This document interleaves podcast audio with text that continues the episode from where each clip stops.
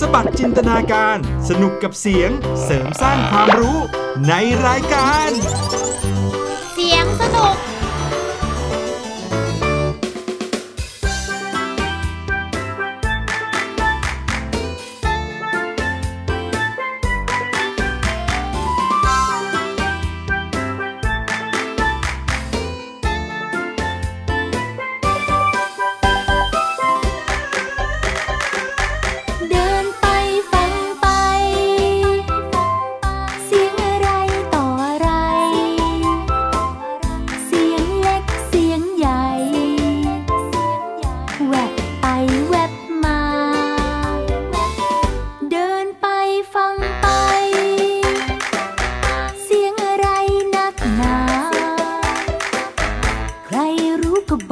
吗？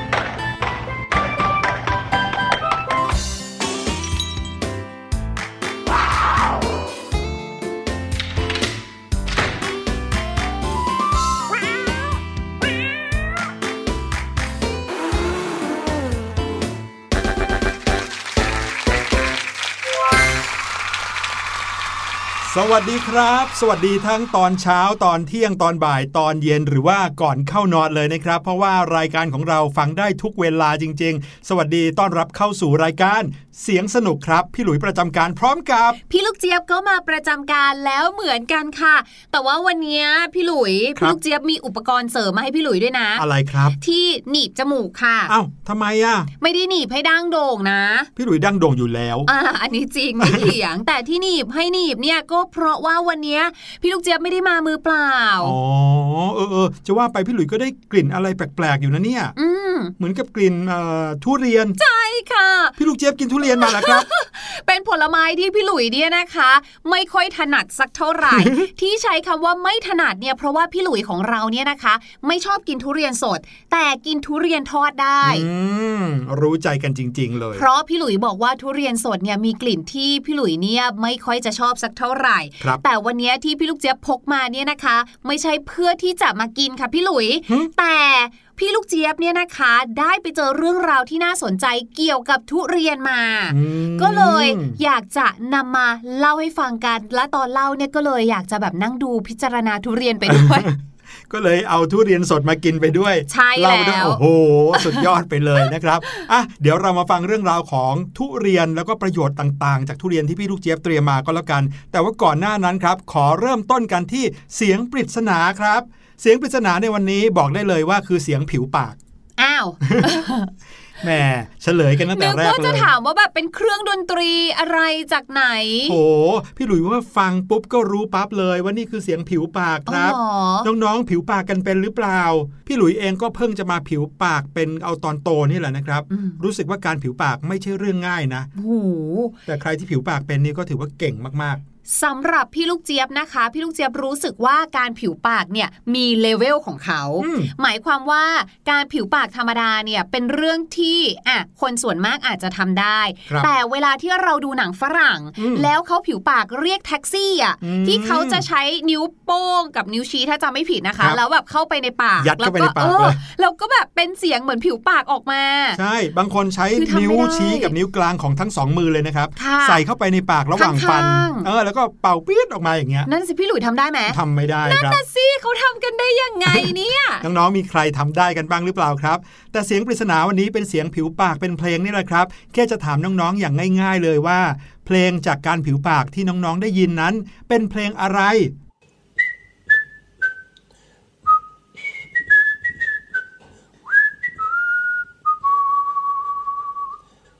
โอ้โห บอกได้เลยว่าใครๆก็รู้ ใครที่ไม่รู้ก็ไม่ผิดนะครับ อาจจะต้องไปดูการ์ตูนเรื่องนั้นซะก่อนอุ้ย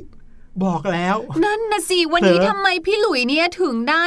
เอาเสียงปริศนาง่ายจังเลยอะก็ต้องยากสลับง่ายครับ บางวันก็ยากไปแล้ว วันนี้ก็ง่ายบ้างนะครับ เสียงเพลงจากการผิวปากที่น้องๆได้ยินนี้ คือเพลงอะไรนะครับ น้องๆลองเดากันดูก็แล้วกัน แต่ว่าตอนนี้ไปฟังเรื่องราวเกี่ยวกับทุเรียนจากพี่ลูกเจี๊ยบกันดีกว่าครับ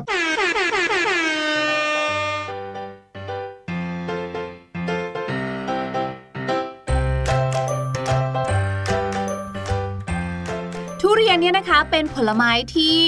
มีทั้งคนชอบแล้วก็ไม่ชอบ โดยส่วนมากนะพี่ลูกเจี๊ยบสังเกตค่ะ สาเหตุที่คนไม่ชอบทุเรียนเนี่ยน่าจะเป็นเพราะกลิ่นนั่นเองอืมแต่ทุเรียนเนี่ยก็เป็นผลไม้ที่ไม่ใช่แค่มีในประเทศไทยเราชื่นชอบนะครับโด่งดังไปถึงต่างประเทศหรือว่าประเทศเพื่อนบ้านใกล้เคียงเนี่ยก็ชอบมากๆเลยโอ้โหพี่หลุยจำได้ว่าประเทศจีนเนี่ยนำเข้าทุเรียนจากไทยไปเยอะมากๆเลย ใช่ถูกต้องทุเรียนกลายเป็นผลไม้ส่งออกที่สร้างรายได้ให้กับเราเนี่ยมาก ๆ เลยนะ เป็นผลไม้ราคาแพงกันเลยทีเดียวค่ะ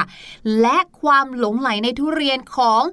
พี่ลูกเจี๊ยบใช้คำว่าชาวเอเชียตะวันออกเฉียงใต้เลยละกันอืมเพราะไม่ว่าจะเป็นประเทศไทยเราเองประเทศเพื่อนบ้านประเทศจีนประเทศสิงคโปร์นะคะ บอกเลยว่า love love และความรักนี้เนี่ย ก็ไม่ได้แค่รักในรสชาติ แต่ยังรักไปถึงประโยชน์ของทุเรียนด้วยอืมเพราะว่านักวิทยาศาสตร์ชาวสิงคโปร์ค่ะ ได้นำความคลั่งไคล้ทุเรียนนี้นะคะ มาสร้างนวัตกรรมใหม่เรียกว่าเป็นนวัตกรรมจากทุเรียนหืมพี่ลูกเจี๊ยบบอกเลยนี่พี่พี่หลุยมีแผลเป็นอยู่พอดีครับผมเดี๋ยวพี่ลูกเจี๊ยบจะเอาทุเรียนที่พกมาเนี่ยแหละค่ะ แปะให้อุ๊ยพี่หลุยแทนเดี๋ยวพลาสเตอร์ยาพี่ลูกเจี๊ยบ เอาทุเรียนมาโปะบนแผลพี่หลุยเนี่ยนะจริงพี่ลูกเจี๊ยบพูดเล่นหรือเปล่า จริง ๆ แล้วเนี่ยนะคะ ก็ ครึ่งครึ่งครึ่งหนึ่งเป็นความจริง อีกครึ่งหนึ่งไม่จริงอืมที่บอกว่าครึ่งหนึ่งเป็นความจริงเนี่ยก็คือ ทุเรียนเนี่ยสามารถที่จะนำมา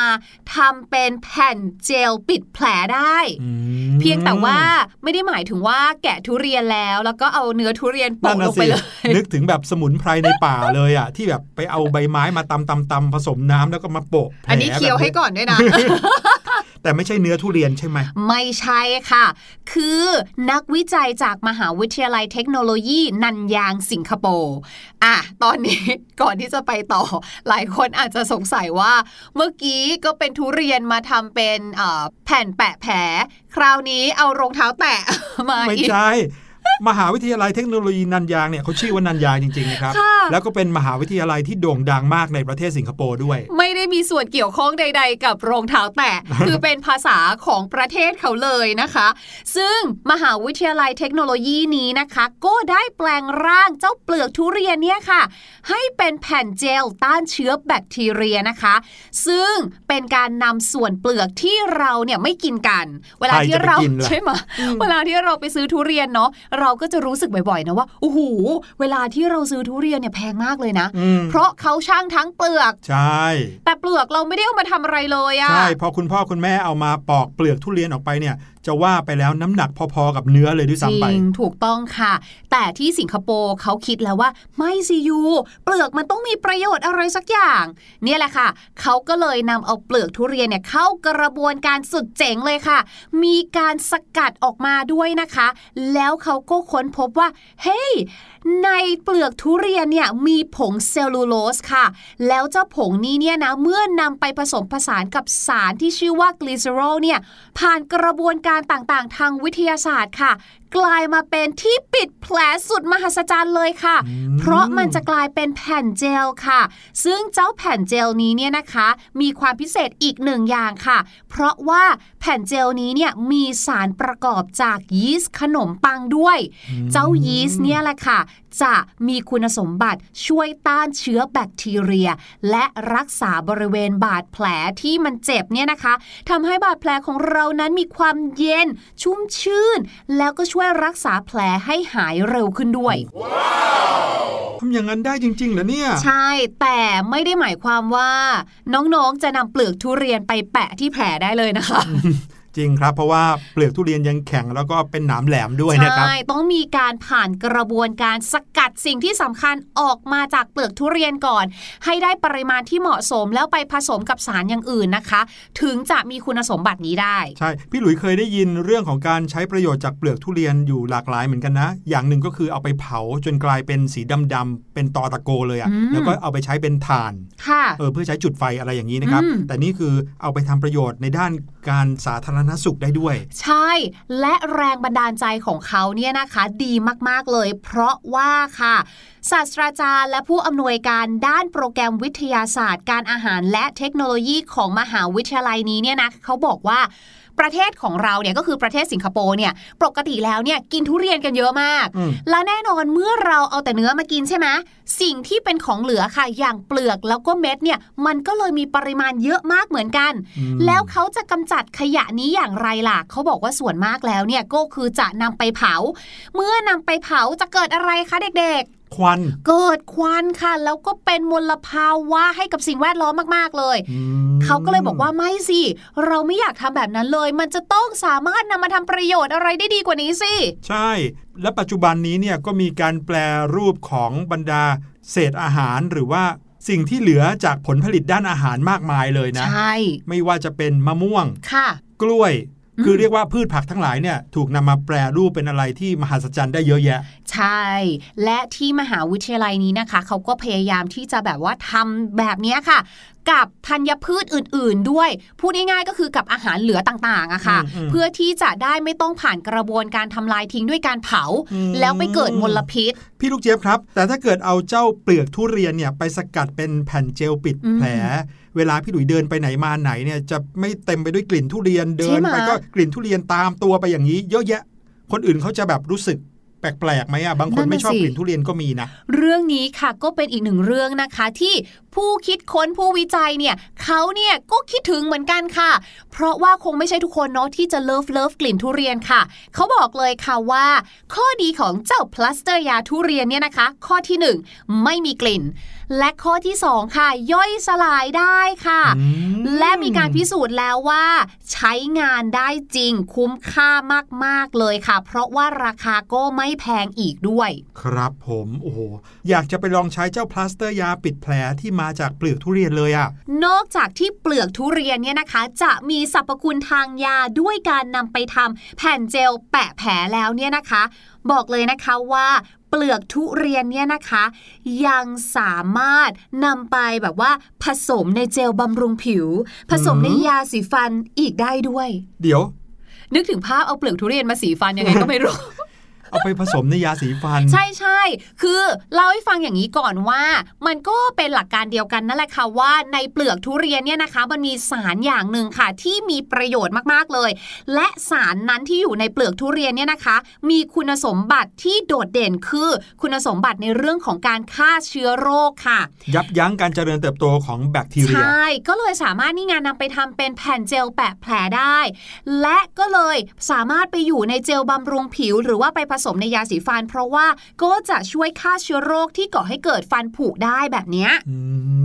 มอืมพูดง่ายๆว่าในทางการแพทย์เนี่ย เปลือกทุเรียนมีประโยชน์มากเลยบรรดานักวิทยาศาสตร์ทางการแพทย์เนี่ย love love กันทั้งนั้นเลยนะครับ ใช่ค่ะ และประโยชน์นี้ไม่ได้ส่งมาให้แต่มนุษย์เราเท่านั้นนะคะ บรรดากุ้งเอยไก่เอยหึก็ได้ประโยชน์จากทุเรียนเหมือนกัน ยังไงครับ ก็อย่างที่เล่านั่นแหละค่ะว่าเปลือกทุเรียนมีประโยชน์ซะเหลือเกินค่ะ เปลือกทุเรียนนี้เนี่ยนะคะสามารถนำไปผสมนะคะ ในอาหารสัตว์เลี้ยงได้ จะช่วยกระตุ้นภูมิคุ้มกันของสัตว์เลี้ยงได้โอ้โหสัตว์เลี้ยงก็จะแข็งแรงดีดา ใช้ในอุตสาหกรรมเลี้ยงกุ้งเลี้ยงไก่ได้ด้วย ใช่ หรือเราอาจจะนำเปลือกทุเรียนค่ะ มาเผาให้ดำหน่อยนะ แล้วก็บดให้ละเอียดนำไปผสมกับวัสลีนและพาราฟีนค่ะ ก็จะทำให้มีความเหนียวเกิดขึ้น มีความมันเงา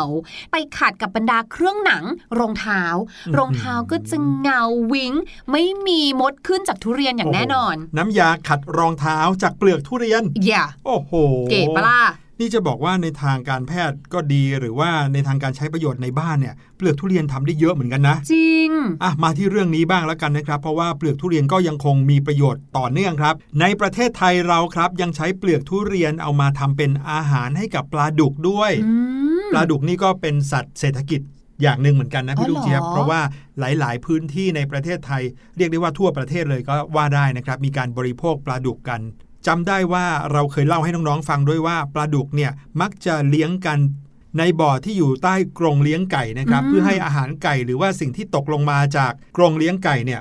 ลงไปเป็นอาหารปลาดุกได้ ใช่ แต่กลายเป็นว่าเดี๋ยวนี้นะครับ มีการใช้เปลือกทุเรียนนำไปเป็นอาหารปลาดุกครับ โดยคนที่เลี้ยงนะครับเขาก็จะมีการใช้ เศษไม้ ใบไม้ มูลสัตว์ อย่างเช่นมูลของไก่ที่บอกเนี่ยนะครับ ลงไปในบ่อปลาดุก แล้วก็ตามด้วยเศษเปลือกทุเรียนครับ นั่นหมายความว่าเจ้าปลาดุกเนี่ยก็จะสามารถมาตอดตอดๆกินเปลือกทุเรียนได้ด้วย ใช่แต่ว่าก็ต้องมีการแบบว่าสับให้ชิ้นเล็ก ๆ เหมือนกันนะคะอืมไม่ใช่แบบว่าครึ่งหนึ่งแล้วโยนป้าบไปเลย ลงไปทั้งเปลือกเลย สงสารน้องปลาดุกสับเป็นชิ้นเล็ก ๆ นะครับใช่ไม่ใช่ว่าลงไปแล้วยังแข็งๆอยู่อย่างนั้นปลาดุกจะมาตอดกินไม่ใช่นะ พอเปลือกทุเรียนอยู่ในน้ำเนี่ยนะครับด้วยความที่เขาเป็นสารอินทรีย์สารตามธรรมชาติใช่ไหมครับเปลือกทุเรียนจะค่อยๆ เปื่อยครับ เปื่อยแล้วก็จะมีลักษณะคล้ายกับเป็นวุ้นอืมปลาดุกก็จะกินได้ แล้วก็กินแบบนี้ได้ทุกวัน ว่ากันว่าใช้เปลือกทุเรียนเป็นอาหารปลาดุกเนี่ยปลาดุกจะเติบโตเร็วมาก แล้วก็โตเร็วกว่าการเลี้ยงปกติถึง 4 เท่าครับโอ้ นอกจากนั้นนะคะเรายังสามารถนำเปลือกทุเรียนเนี่ยนะคะ ไปทำถ่านอัดแท่งด้วยนะ โดยการนำเปลือกทุเรียนเนี่ยแหละค่ะ ไปผสมกับกากตะกอนนะคะ เสร็จแล้วก็อัดขึ้นรูปให้เป็นแท่งค่ะ เขาว่ากันว่านะคะ เมื่อเอาไปเปรียบเทียบกับถ่านไม้ธรรมดาทั่วไปเนี่ยนะ เจ้าถ่านเปลือกทุเรียนที่ผสมกับกากตะกอนเนี่ยมีประสิทธิภาพในการให้ความร้อนเนี่ย ใกล้เคียงกับถ่านไม้เลยค่ะ ยิ่งไปกว่านั้นครับ อันนี้ Amazing มีคนเอาเปลือกทุเรียนไปทำเป็นกระดาษได้ด้วยฮะอืมนำเปลือกทุเรียนเนี่ยนะครับไปผสมกับกาบกล้วย แล้วก็สารที่ชื่อว่าโซเดียมไฮดรอกไซด์นะครับต้มรวมกันประมาณ 2-3 ชั่วโมง ทิ้งเอาไว้ให้เย็นลงครับ แล้วก็นำไปตี แล้วก็แผ่ออกมาเป็นแผ่นกระดาษครับ แถมยังย้อมสีได้อีกต่างหากอืมสุดยอดเลยอะ่ะ เอาล่ะ เอาล่ะ แหมไหนๆนะ เราก็พูดถึงเรื่องของทุเรียนแล้วเนี่ยนะ ทุเรียนเนี่ยนะคะ เราก็เอามากินใช่ไหมอืมบางทีก็ทำมาเป็นของแปรรูป เช่นไอศครีมทุเรียนครับหรือที่พี่หลุยชอบกินทุเรียนทอดกรอบใช่ แต่อยากจะบอกว่าเปลือกทุเรียนที่เราพูดถึงบางทีก็โอ้โหยากเนาะจะเอาไปใช้เนี่ย เอามากินเองเลยละกันค่ะพี่หลุย กินเปลือกทุเรียน ใช่แล้วค่ะ เห็นไหมงงละสิว่าทำได้เหรอ บอกเลยนะคะว่า ทำได้จริง ๆ ค่ะ เพราะว่าเราเนี่ยนะคะสามารถที่จะนำเปลือกทุเรียนมาทำเป็นอาหารคาวหวานได้ง่าย ๆ เลยค่ะโอ้โหแน่นอนวิธีการนะคะ พี่ลูกเจี๊ยบไม่ได้หมายถึงว่าให้น้องๆนำเปลือกทุเรียนทั้งหมดมาสับค่ะ แต่เราจะต้องเอาหนามทุเรียนเนี่ยมาหั่นออกก่อนครับแล้วก็ให้เหลือเพียงแค่ ตรงเปลือกสีขาวค่ะ ที่อยู่ข้างใน ใช่ เสร็จแล้วนะคะนำไปลวกในน้ำร้อนใส่เกลือนิดหน่อยค่ะ เพื่อให้เมือกเนี่ยออกจากเปลือก พอเวลาที่เรานำไปกินเนี่ยนะคะ จะได้ไม่รู้สึกระคายลิ้นค่ะ หลังจากนั้นค่ะเราสามารถนำไปทำเป็นเมนูแกงส้มเปลือกทุเรียน โอ้โห หรือพี่หลุยนี่ พี่หลุยเมนูนี้ชอบแน่ๆอะไรเพราะครับปกติพี่หลุยเป็นคนชอบกินกระเพรากับเพราเปลือกทุเรียนค่ะ โอ้โหนำมาหั่นเป็นลูกเต๋าขนาดเล็ก ๆนะคะ ผสมกับหมูสับแล้วก็ปรุงรสเหมือนกับกับเพราเลยค่ะอื้อหือไม่เคยลองครับใครที่เคยลองเมนูเปลือกทุเรียนแบบนี้ก็คอมเมนต์กันเข้ามาในหน้าแฟนเพจ ไทย PBS Podcast ด้วยก็แล้วกันนะครับ ถ้าอย่างนั้นตอนนี้นะคะ พี่ลูกเชฟขอตัวไปเตรียมหั่นน้ำทุเรียนออก เดี๋ยวจะทำผัดกะเพราให้พี่หลุยชิมสักหน่อยก่อนดีกว่าค่ะโอ้โหตอนนี้นะคะให้น้องๆไปพักฟังเพลงกันสักครู่ช่วงหน้ากลับมา พี่ลูกเจี๊ยบมีเรื่องราวภาษาอังกฤษสนุกๆรออยู่ค่ะ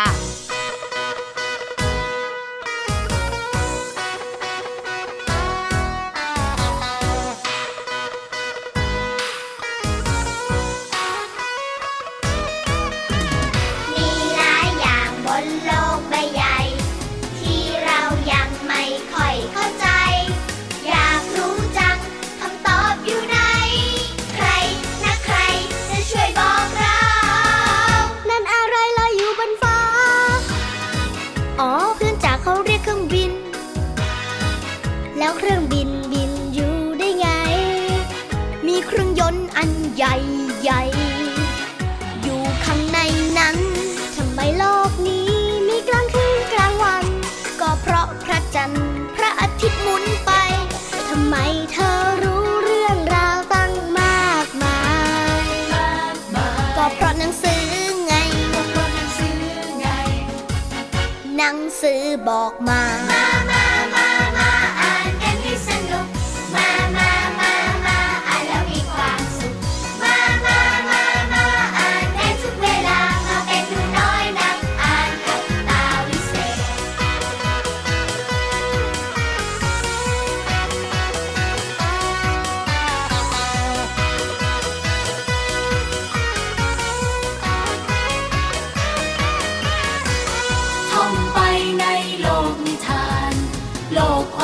ที่เราเข้าไป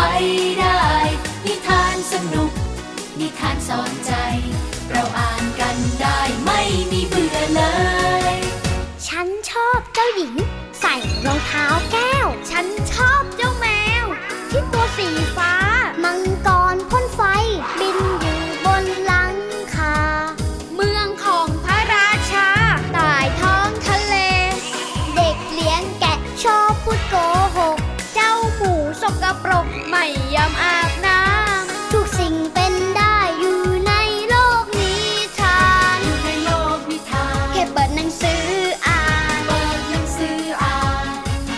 นิท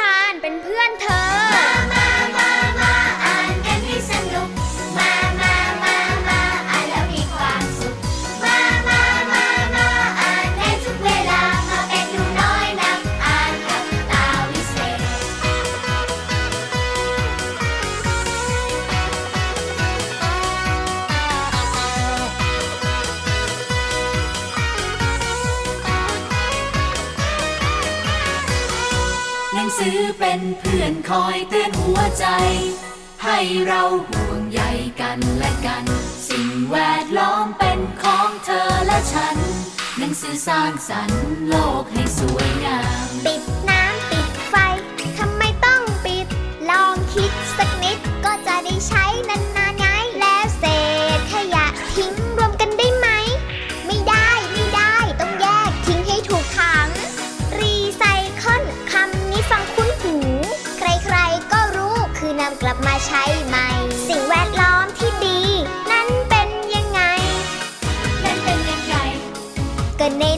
บอกไว้ห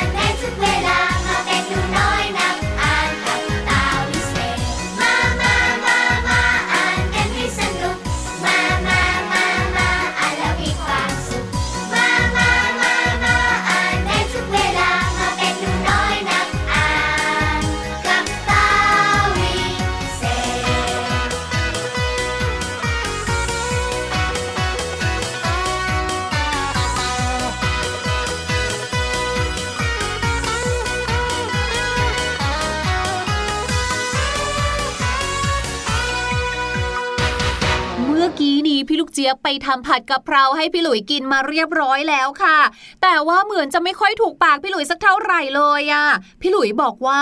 it doesn't hit the spot it doesn't hit the spot โอ้ยอย่าเพิ่งเข้าใจผิดนะคะว่าหมายถึงว่าไม่ได้ไปตีอะไรตรงไหนค่ะ แต่สำนวนนี้ที่พี่หลุยเขาบอกพี่ลูกเจี๊ยบเนี่ยหมายถึงว่ามันยังไม่ค่อยถูกใจพี่หลุยสักเท่าไหร่ค่ะ hit นะคะ h i t hit นั่นเองค่ะ ส่วนคำว่า spot ที่แปลว่าจุดนั่นแหละค่ะ s p o t spot it doesn't hit the spot ก็คือมันยังไม่โดนน่ะ ขอบคุณพี่ลูกเจี๊ยบมาก ๆ เลยนะครับ แต่ว่าตอนนี้เรามาเฉลยเสียงปริศนากันดีกว่าครับ ลองไปฟังกันอีกสักรอบครับ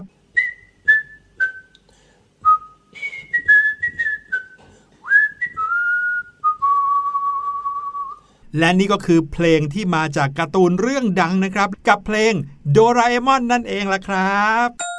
เอาละครับ วันนี้รายการเสียงสนุกของเราหมดเวลาแล้วครับ คราวหน้าจะมีอะไรสนุกๆมาฝากน้องๆอีกก็อย่าลืมติดตามนะครับ วันนี้ลาไปก่อนแล้วครับ สวัสดีครับ สวัสดีค่ะ